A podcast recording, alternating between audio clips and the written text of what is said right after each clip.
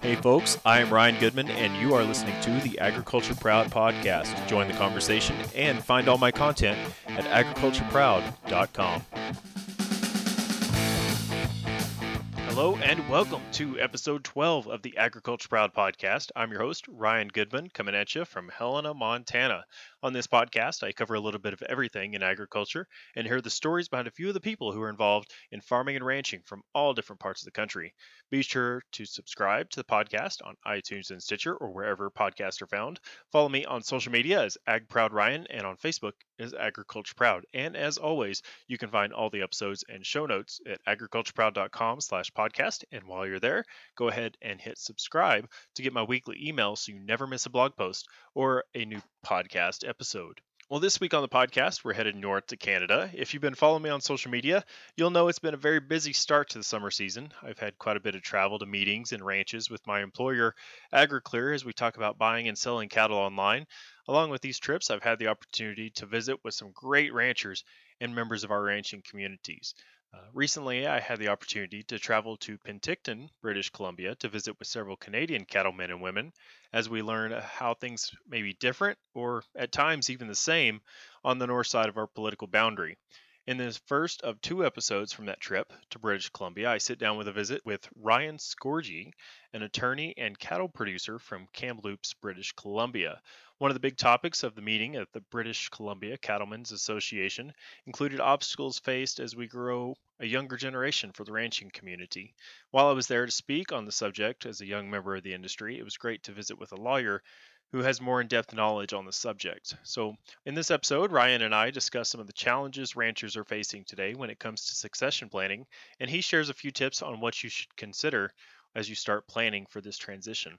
We also discuss a bit about innovation in the industry as it pertains to shifting consumer demands and changes in concerns about pain management and how ranchers may be able to adapt our practices in these changing times. As you listen to the podcast, send me any thoughts you may have. You can connect with me on social media as Ag Proud Ryan. And now I hope you enjoy episode 12 of the Agriculture Proud podcast with Ryan Scorgie, rancher and attorney from Kamloops, British Columbia.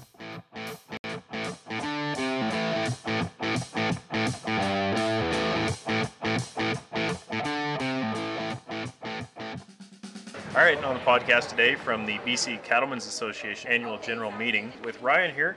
Ryan, tell us a little bit about um, who you are and, and how you're involved in the uh, agriculture community. Sure.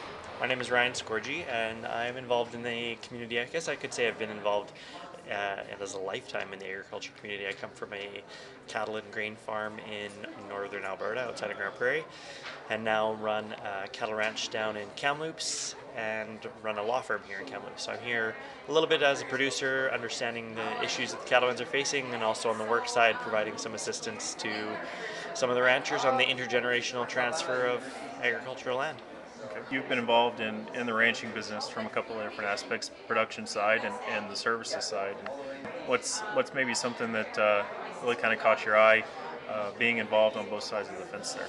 I think one of the things that has been the most important for me and one of the most areas of interest is looking at some of the issues that the industry is facing on a whole and the representation that they're getting on local, provincial, and federal governments and the effectiveness of lobby groups like the Cattlemen's Association representing the interests of ranchers and having someone with a little bit of an understanding on how policy development works there's a I think an opportunity for this industry to collaborate a little bit more and provide a stronger voice to government on how policy should be developed and funds should be spent.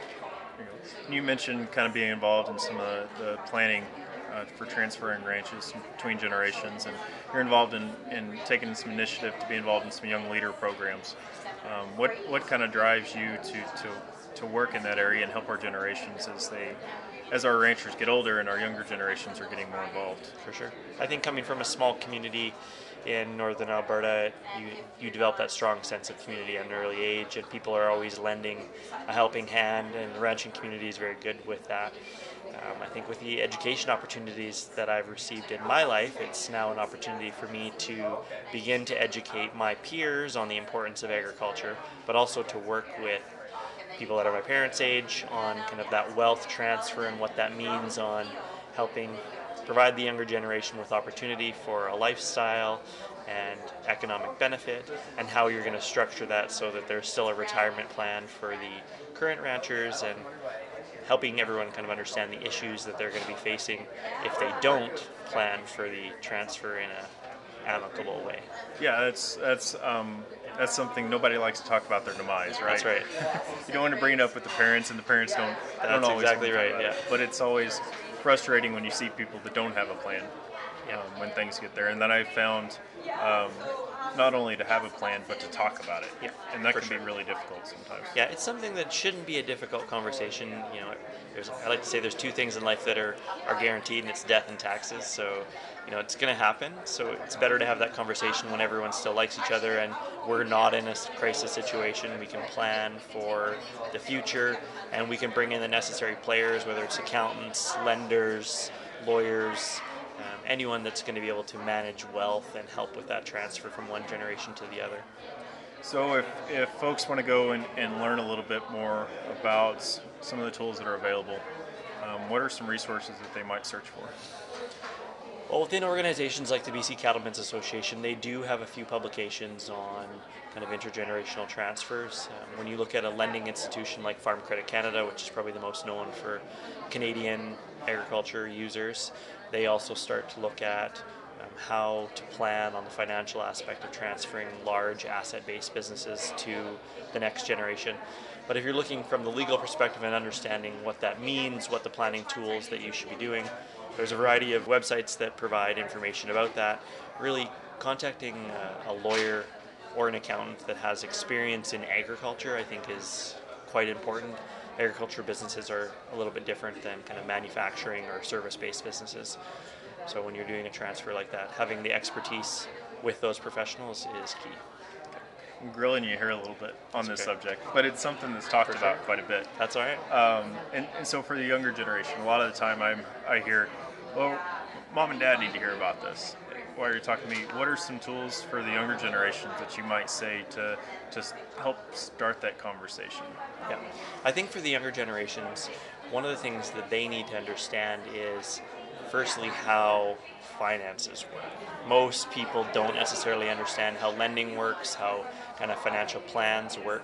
So understanding that in your own personal life to begin with is a good start. But then having that discussion with your parents around how long do you want to do this? You know, do you want to go travel? Do you want to go and spend six months down in the U.S.? Are you, you know, wanting to travel around the world a bit, or are you happy being on the farm? And how long do you think realistically you're going to be able to do that? They're sometimes harder conversations, but if you can have it before it's necessary, it makes planning a lot easier. And and for having younger generation taking an interest, showing the, the seniors that maybe I shouldn't call them seniors, the the more experienced members of the family that they have that interest. You do have that knowledge transfer between parents to children, which is important, and it is a bit of initiative that children are taking, which I think we need to see from a younger generation taking that ownership and leadership role.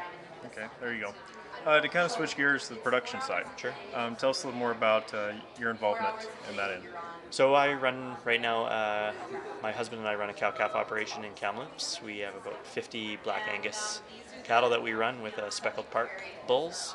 So we're doing a little bit of research on speckled park, seeing how they finish on kind of the grass quality that we have in the interior of BC. Um, just bought the ranch last year, so coming from a cattle family, I'm quite familiar with it, but kind of just getting into back into the industry and a little bit different in southern BC than it is in northern Alberta in terms of climate and landscape. So it's it's been an interesting transition. Oh, I bet, I bet. Um, and what are what are some things um, that you found, uh, some new innovative tools or new things that we're kind of looking at in the industry that may be changing some way we raise cattle?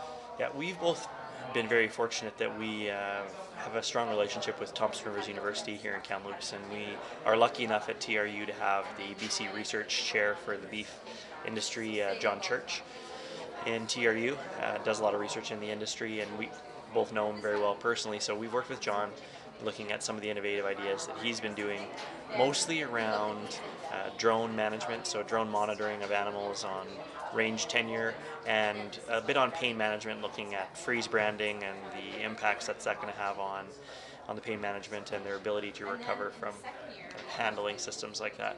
So we've drones have been a for us personally, we both work full time, so it's a huge help for us to be able to go and take a drone out and see where, where all of our animals are in five minutes, as opposed to getting on horseback or quad or driving around, you know, for half a day, seeing where we think everybody is.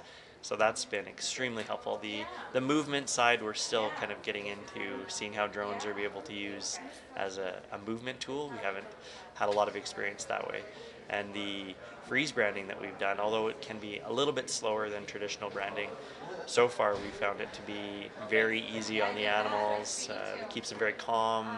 They're not at all intimidated by going into handling systems. So we'll see on the long run what, what the impacts are there. Yeah.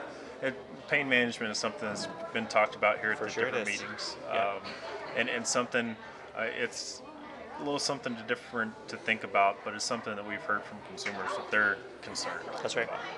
Um, so what what are your what are your thoughts on the kind of that? How did how did you come about thinking? Well, let's yeah, let's get involved in this project to look at the pain management around branding time. Yeah, it was one of the things when we were working with, um, when when Percy was working with John on his masters at TRU. Uh, John talked a little bit about kind of the cattle aspect. His masters was more on on agroforestry, but we began to look at that. And then when we bought the ranch, John came out and said, "Hey, here, you know, you guys are kind of the new guys on the block. Here's an opportunity for you to maybe try something new without having that long history of this is how we've always done it." So we took advantage of that, and I think coming from both of us being quite involved in kind of the the food culture of the lower mainland and seeing what our friends are wanting.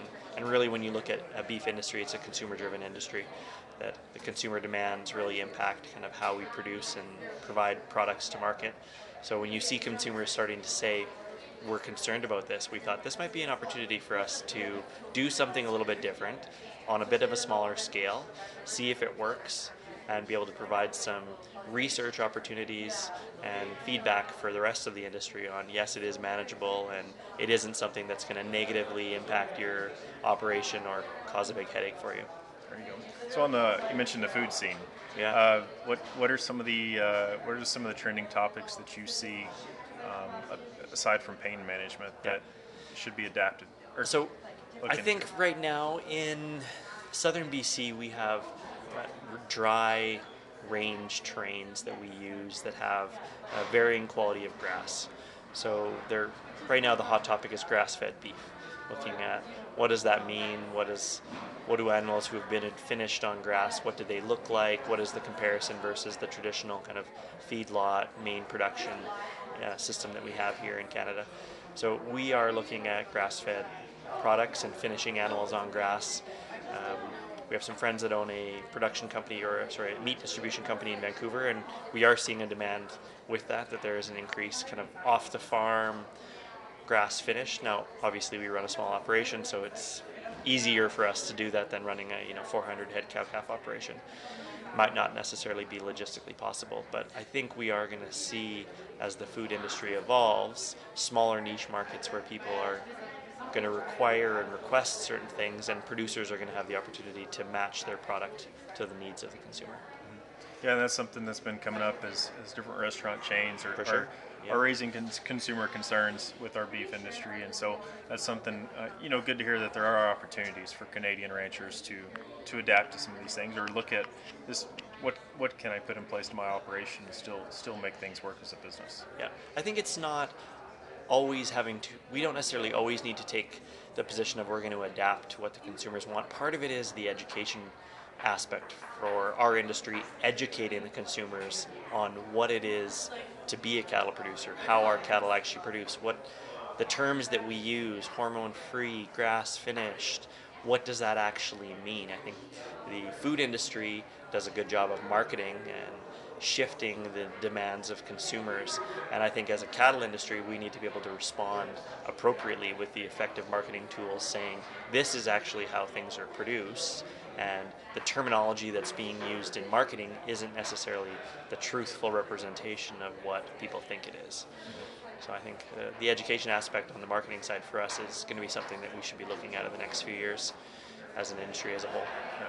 Kind of get a little bit more involved in Yeah, some of those sure conversations. that That's right. Yeah, Yeah. definitely a good thing. Um, and, and so, you know, along the lines of innovation, um, you know, I, I work with AgriClear, That's right. Mm-hmm. uh, online marketing, a new tool. You know, several years ago, wouldn't, wouldn't have been thought. Yeah. Um, to, to market your cattle online or by video, and then we take it, you know, a step further um, with AgriClear and and looking at the security around those transactions. Yeah. Um, so what what uh, you've looked at the AgriClear website Certainly. and some of our services before. What what kind of drew you to that? Well, I think if you look at kind of the social media aspect, the consumer online buying that we have, whether you're looking at websites of Craigslist or Kijiji, which you can see people buying cattle on there too, um, those facilitate the interactions between people. But I think what AgriClear has done really well is the security of the transaction and kind of the quality as to what is actually being expected of each opportunity. So it has that systematized familiarity of people so they can understand every transaction is going to look the same, which from a consumer perspective is very